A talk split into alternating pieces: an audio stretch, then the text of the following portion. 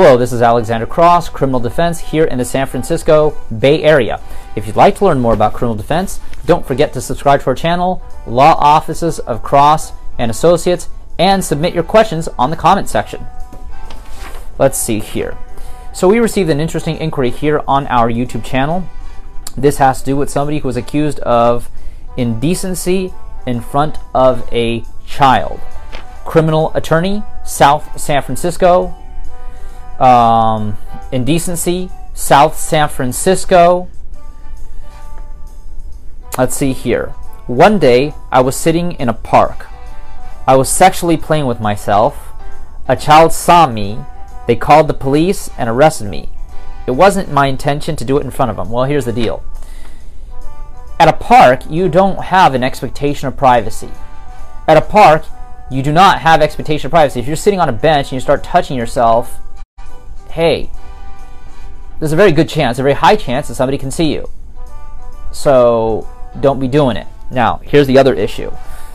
I also need to know were you just touching yourself over the clothes, or did you actually pull out your penis and start touching yourself like that? Because if you did that, now we're talking about indecent exposure. Now we're talking about indecent exposure, which would be a violation of Penal Code Section 314.1. That's a felony that carries up to three years state prison, plus having to register as a sex offender for life. Now, that being said, if you did not do something like take out your penis, if you left it in there, and if you were touching yourself in a sexual manner regardless, a form of masturbation, well, that would still be lewd conduct in public. That would be a violation of California Penal Code Section 647A. That's a misdemeanor. Now, good news for you on this one. As long as it's a 647A, that means you kept it in your pants.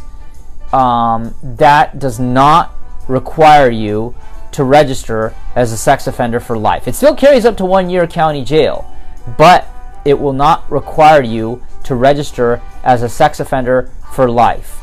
Tip is this only do that in a place where you have an expectation of privacy bathroom, hotel room, your own room, where not only nobody is there, but you know that nobody else has the right to be there.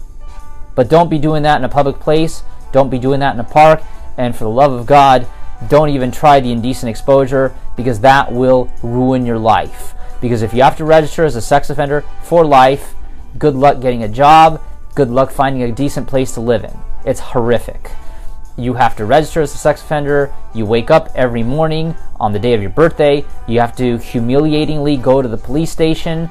They got they take your picture, they take your prints, and all your wonderful info will show up on meganslaw.ca.gov. So please avoid this. Regardless, if you'd like to learn more about criminal defense, please subscribe to our channel, Law Offices of Cross and Associates, and feel free to ask your questions in our comment section of the videos.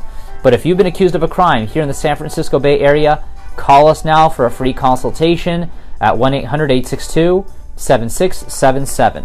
On our next video, we're going to be discussing the case of somebody who got accused of domestic violence plus a DUI.